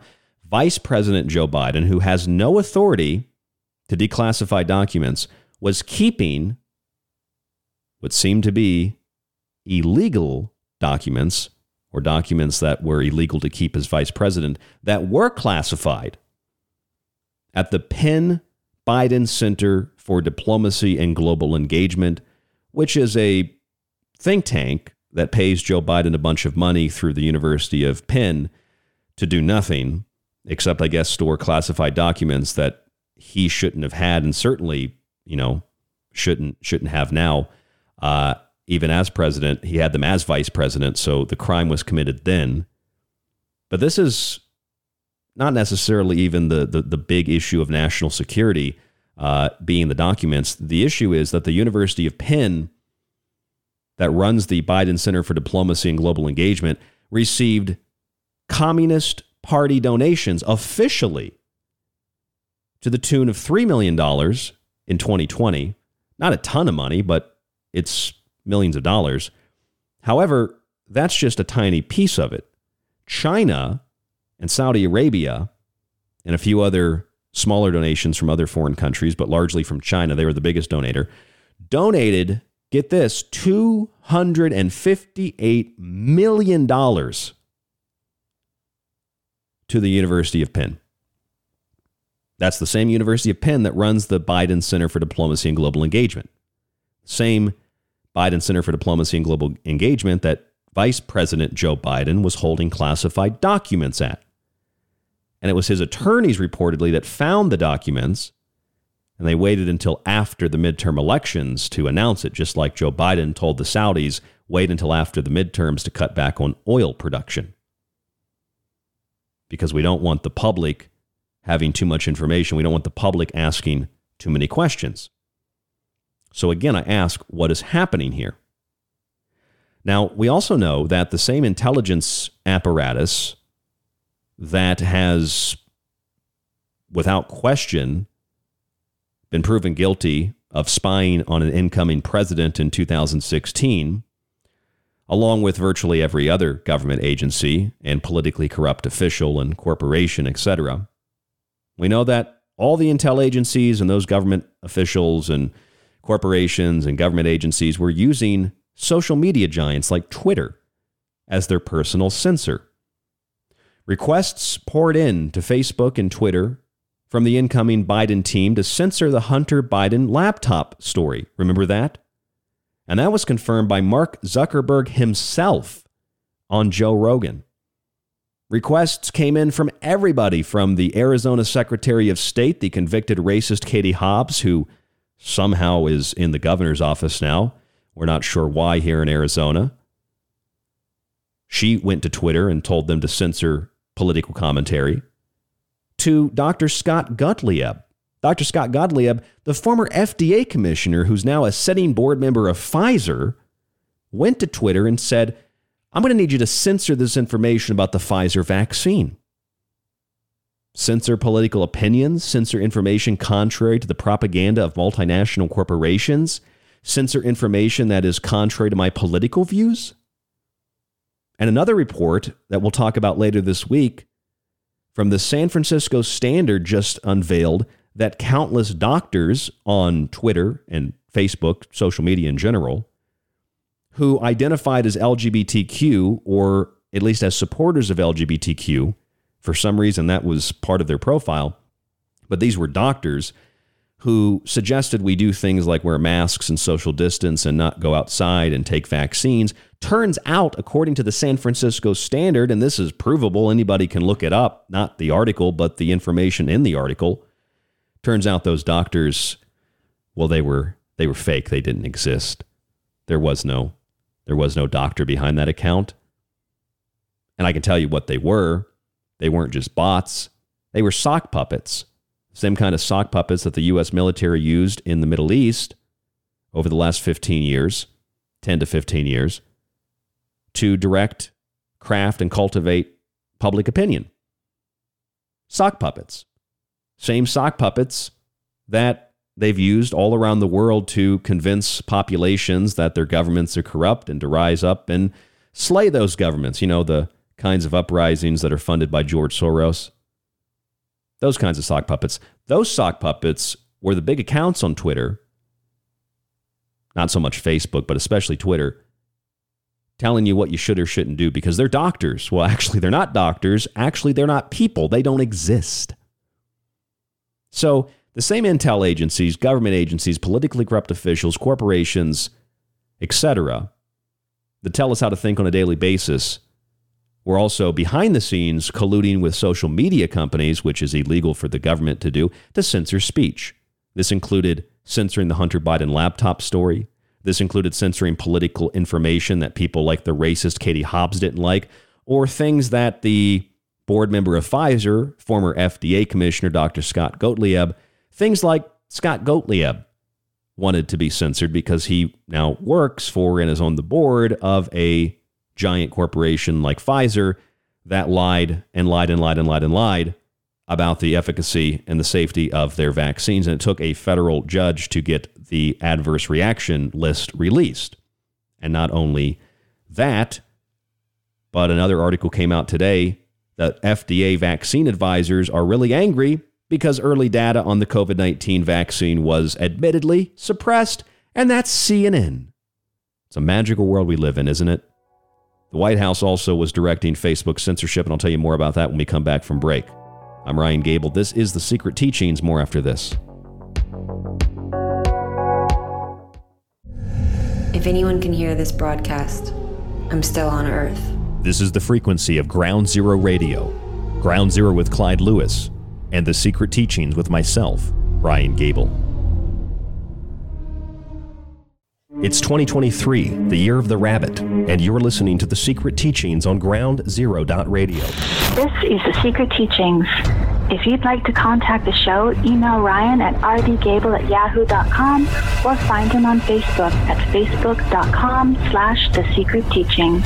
Hey there, it's Ryan Gable. You know you can always listen to The Secret Teachings Monday through Friday on Ground Zero Dot Radio. I don't need it. And for free in the monetized archives on our website or on any radio or podcast player. I don't need it. But you can also help support the show by subscribing to the ad free archive with montages, digital books, and a private RSS feed. Definitely don't need it. Just visit www.thesecretteachings.info and subscribe today. I need it. Your support economically and energetically will keep us on air into the future. If you're interested in all things that include the occult, from witchcraft to voodoo, and from mythology to alchemy, then why not check out the book Occult Arcana? Maybe you want to look at technology, black goo, UFOs, and demonic pacts made in the entertainment industry. Check out The Technological Elixir. Or if that's not enough, check out Food Philosophy. All three of these books are available in softcover or PDF at www.thesecretteachings.info. That's where you can read reviews, see pictures, and even order yours today. It not only supports the secret teachings, but most importantly, it supports you. Broadcasting from somewhere between heaven, hell, and purgatory, it's the Secret Teachings on Ground Zero Radio. Release the Kraken! Hello, folks. This is Jordan Maxwell, and you're listening to The Secret Teachings. Excellent shows with your host, Ryan Gable.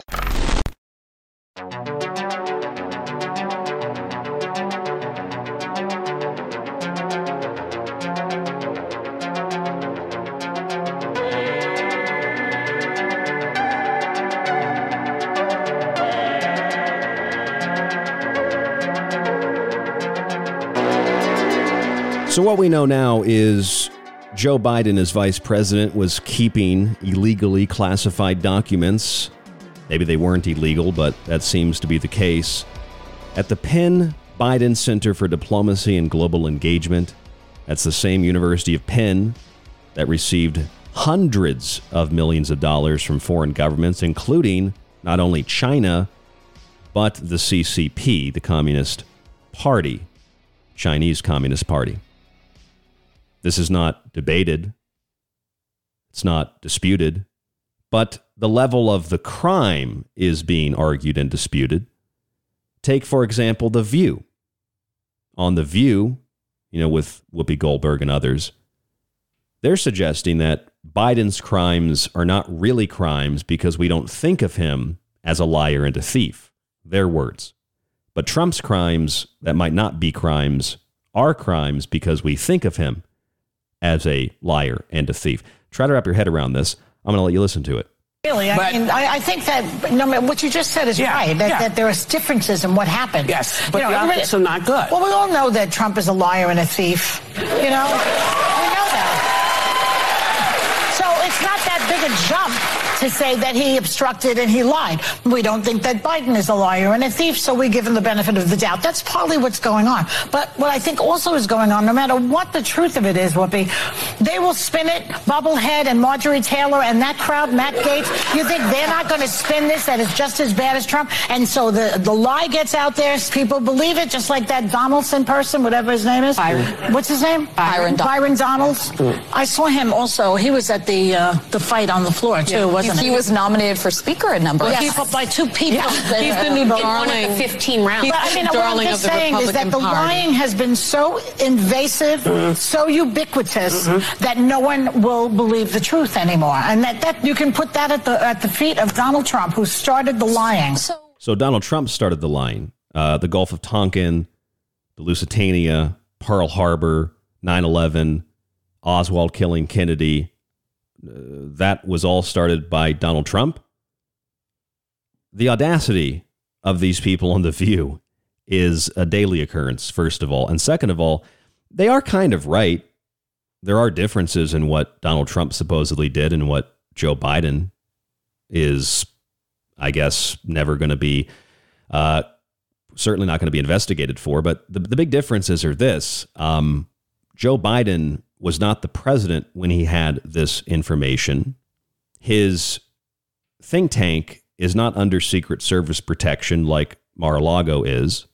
Uh, Mar a Lago is not subsidized with communist dollars, and the Biden Center for Economic Policy, et cetera, is. Biden doesn't have the power as vice president to declassify information, but Donald Trump did. The other big difference is Donald Trump had napkins. They keep talking about the cocktail napkins. Joe Biden had actual classified information.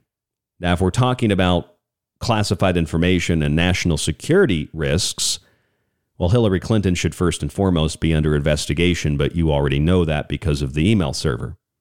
People like Donald Rumsfeld should have been under investigation for selling nuclear secrets to the Koreans, but you probably know that as well. That was a much, much longer uh, time ago. People like Joe Biden should likewise be under investigation just simply for what he told Poroshenko on the phone. An incoming president might look into why we're giving you so much money. You need to make sure that money keeps flowing, make sure you keep it tight because we don't want you to figure out what we're doing. Joe Biden, vice president, as he's about to leave office, maybe give a speech, I don't know. Instead, he goes to Ukraine to talk with the Ukrainian government. Even the Ukrainians thought, this is weird. Why is Joe Biden coming to Ukraine in his final days as vice president? That's kind of strange.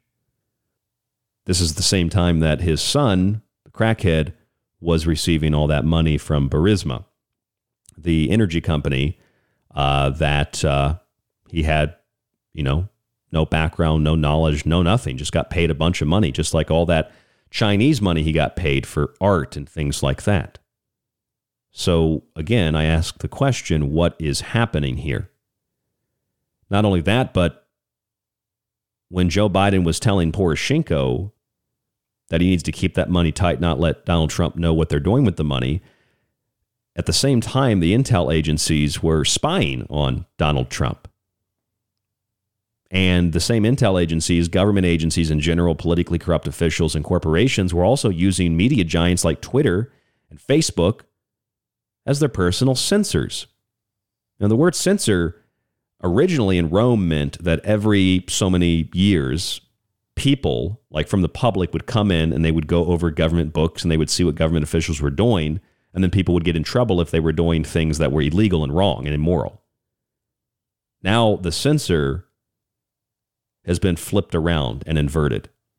Now, the censor is on the people Requests have poured into Twitter and Facebook from, well, the incoming Biden team to censor the Hunter Biden laptop story. That was confirmed by Mark Zuckerberg himself. Mark Zuckerberg himself said that they came to him and they said, we need you to censor this information. We need you to be aware that there's going to be this, this fake Russian propaganda, this fake Russian story. And if you don't believe me, well, let me just play you the clip of that as well so you have it. How do you guys handle things when they're a, a, big news item that's controversial? Like there was a lot of attention on Twitter during the election because of the Hunter Biden laptop story. The New yeah, York we Post. have that too. Yeah, so you guys censored that as well. So we took a different path than Twitter. Um, I mean, basically, the background here is the FBI. I think basically came to us uh, some some folks on our team and was like, "Hey, um, just so you know, like you should be on high alert. There was the, we we thought that there was a lot of Russian propaganda in the 2016 election. We have it on notice that basically there's about to be some kind of dump of of um, uh, that's similar to that. So just be vigilant." So there you have it in his own words. They were asked to censor information on request from the federal government, particularly the Hunter Biden laptop story. Requests also came into Twitter and Facebook from other people, people you've never heard of, like the racist, that's based on two convictions, the racist and the sexist Katie Hobbs, who refused to debate in the Arizona governor election, who also requested that Twitter censor political information she didn't like. Dr. Scott Gottlieb, former FDA commissioner, now a sitting board member on Pfizer. That's the Pfizer. He also went to Twitter and said, I'm going to need you to censor this information. Why? Because he was on the board of Pfizer and because Pfizer didn't like information going around about their vaccines, including their own documents that were released under a federal order.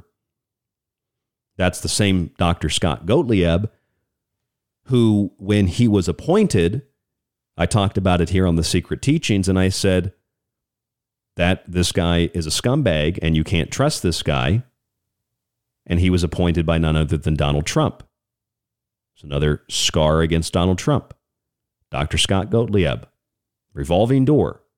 You know where I learned about the revolving door? It was actually from Democrats and liberals. I, I learned about the revolving door from liberals about, you know, Monsanto and big biotech companies and corporations and pharmaceutical companies. Liberals used to be really angry about that kind of thing, remember? But they've kind of left that arena. and people like myself and people like you are still there. We're like, wait a minute, why are these pharmaceutical companies, why are these biotech companies getting all this support, all these bailouts, all this money? Why can they regulate themselves? This doesn't seem fair. Why are people going from the government to the regulators to the government to the regulators? Guess people don't care about that anymore.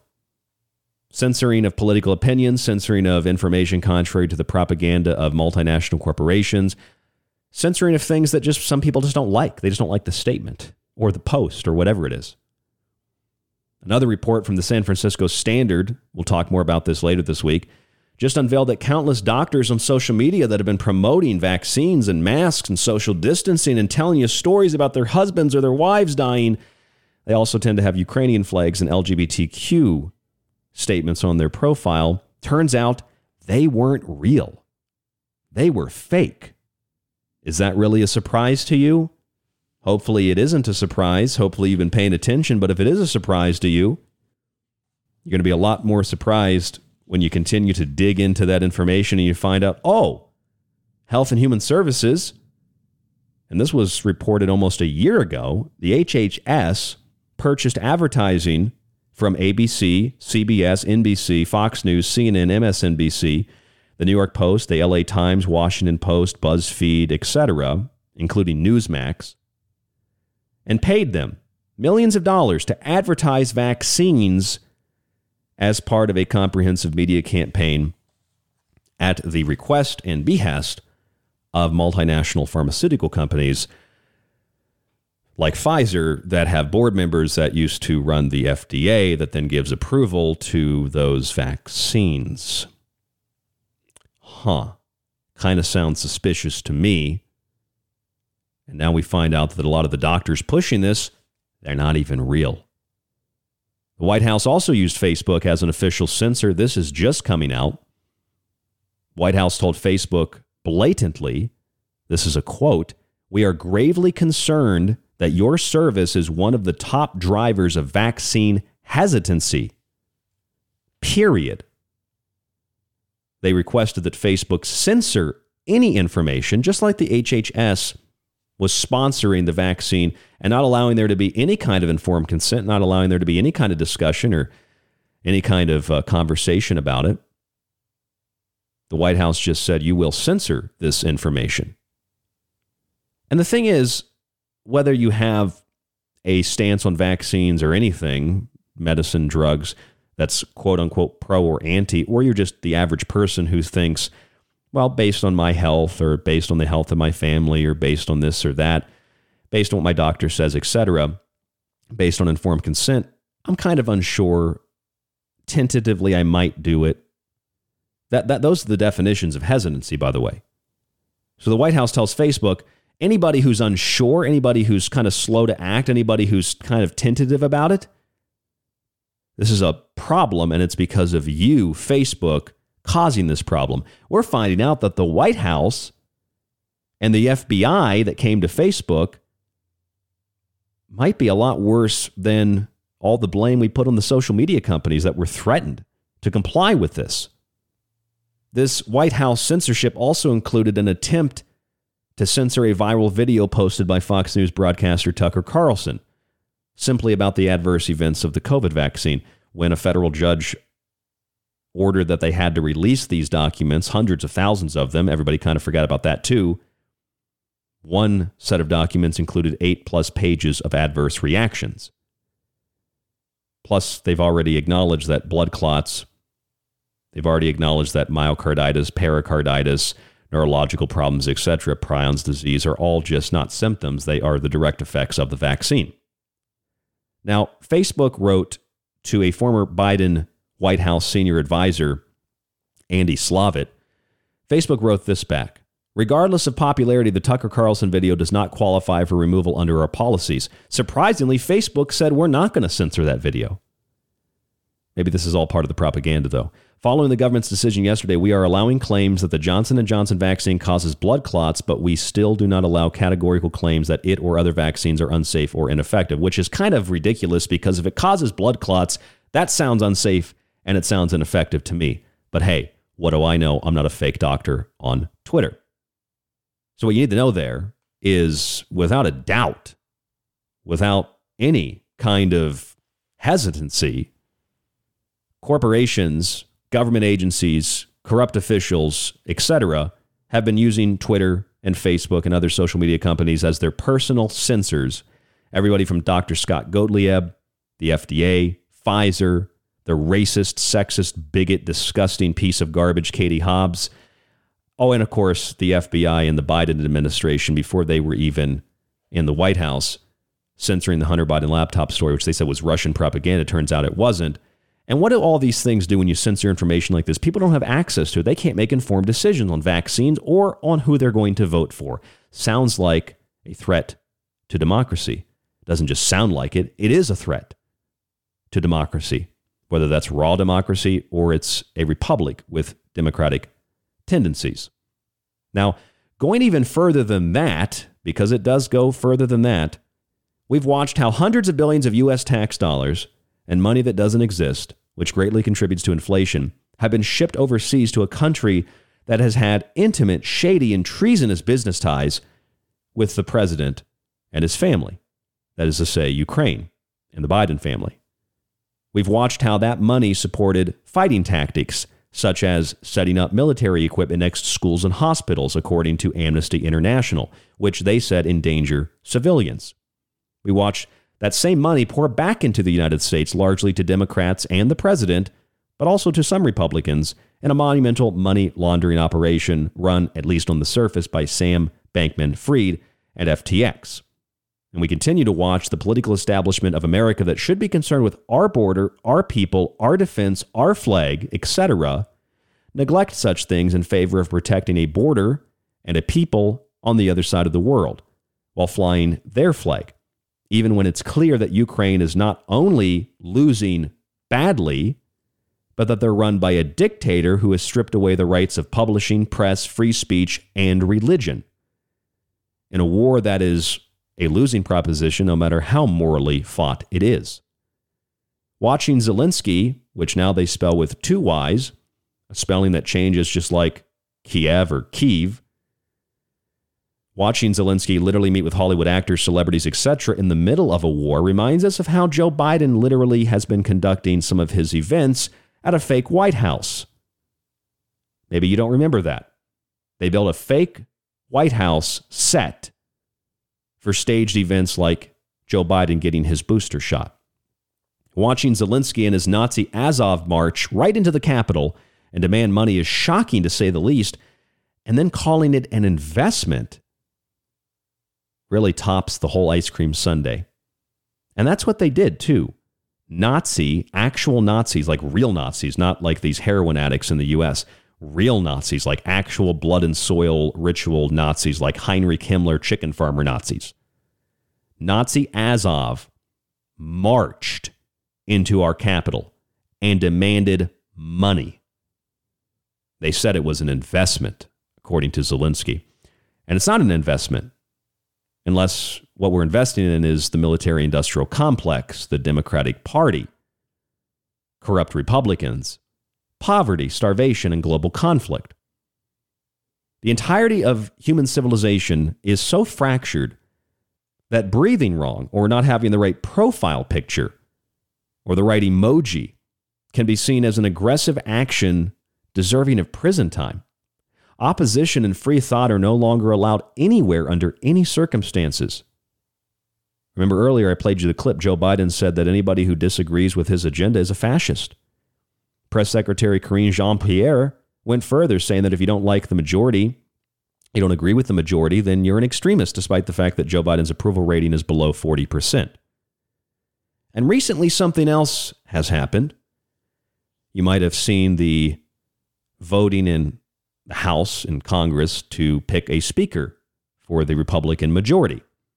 Now, personally, I don't like Kevin McCarthy. I like very few politicians and congressmen and congresswomen and senators.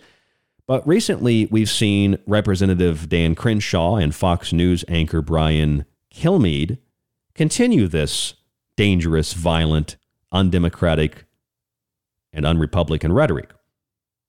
They said that the few people, the few Republicans that did not want to vote for Kevin McCarthy, doesn't matter what you think of Kevin McCarthy, could be a good guy, could be a bad guy, but they said, Dan Crenshaw said, And Brian Kilmeade of Fox News said if you don't vote for him, if you don't like him, you're an insurrectionist, you're a terrorist, and you're responsible for really bad things. You don't believe me? Take a listen to what Brian Kilmeade said on Fox News. They could discuss ways to get around this and try to come together today at, at noon. Right, but here's the thing. If you pick Jim, just how insincere the insurrectionists are, we might probably shouldn't use that word, the people that don't want to vote for Kevin McCarthy. They would disagree with that Right, word. saboteur. Saboteur. So he, this Saboteur and insurrectionist. The words of the day, folks. You're a saboteur and an insurrectionist if you don't want to vote for Kevin McCarthy. Now, he is the speaker now, but to suggest that a person who doesn't want to vote for McCarthy or anybody for that matter, put Big Bird up there, to suggest that they're an insurrectionist? Insurrectionists and saboteurs. Wow. And then here, here's Dan Crenshaw, also on Fox News, Fox Radio. Listen to what he had to say about people that didn't want to vote for Kevin McCarthy. Get another scalp and another scalp, whether it's whether it's Boehner or Paul Ryan or then McCarthy. Scalise would just be next, and we all know it. We just can't allow that to happen. That's why those of us are saying, like, look, you pushed us into this corner, so now we're now we're saying we won't vote for anyone but McCarthy. That's why we're saying it because we cannot let the terrorists win. We can't let the terrorists win. He's got an eye patch, though, so it's okay. 20 Republicans refusing to support Kevin McCarthy were called terrorists, insurrectionists, and saboteurs for voting. Isn't that the very definition of a democracy? But there's more than that. The new Secretary of State for Arizona, the drug cartel attorney, Adrian Fontes, and, and I mean that literally. Our governor is a convicted racist and a convicted sexist, twice convicted unanimously. And our new Secretary of State, Adrian Fontes, is literally an attorney or was an attorney for Mexican drug cartels.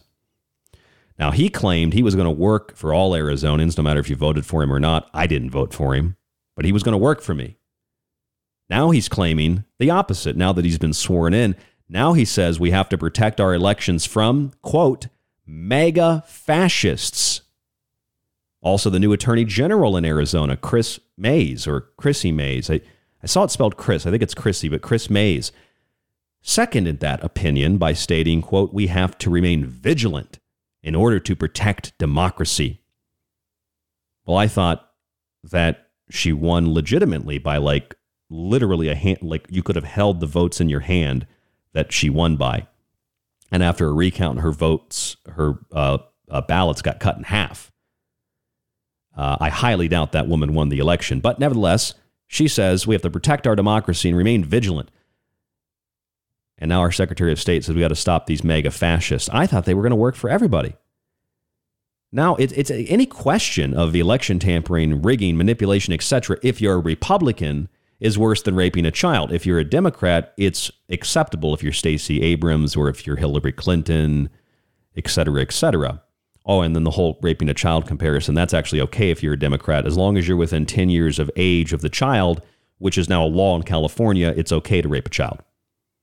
Even in Brazil, where convicted criminal, actually a convicted criminal, just people like, it's no different than people like Fontes or people like Hobbs or people like Mayes. This guy is a convicted criminal.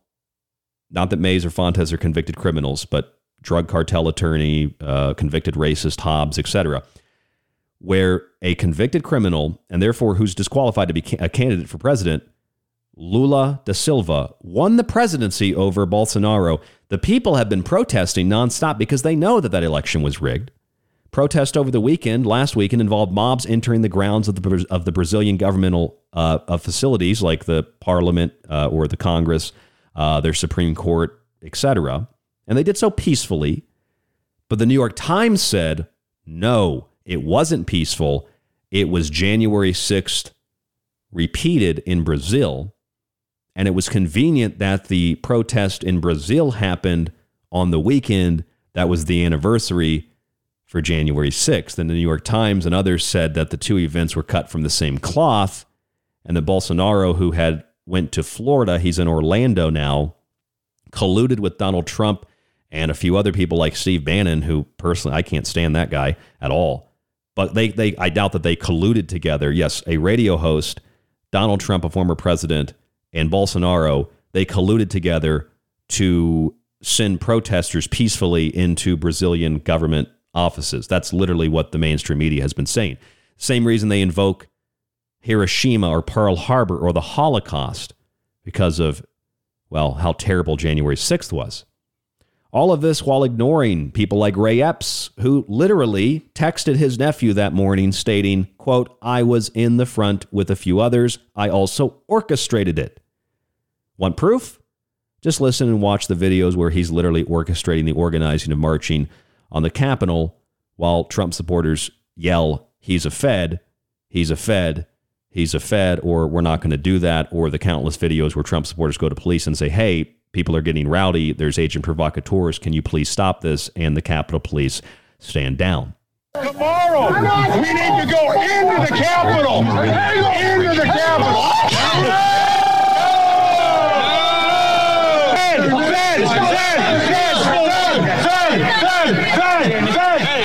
As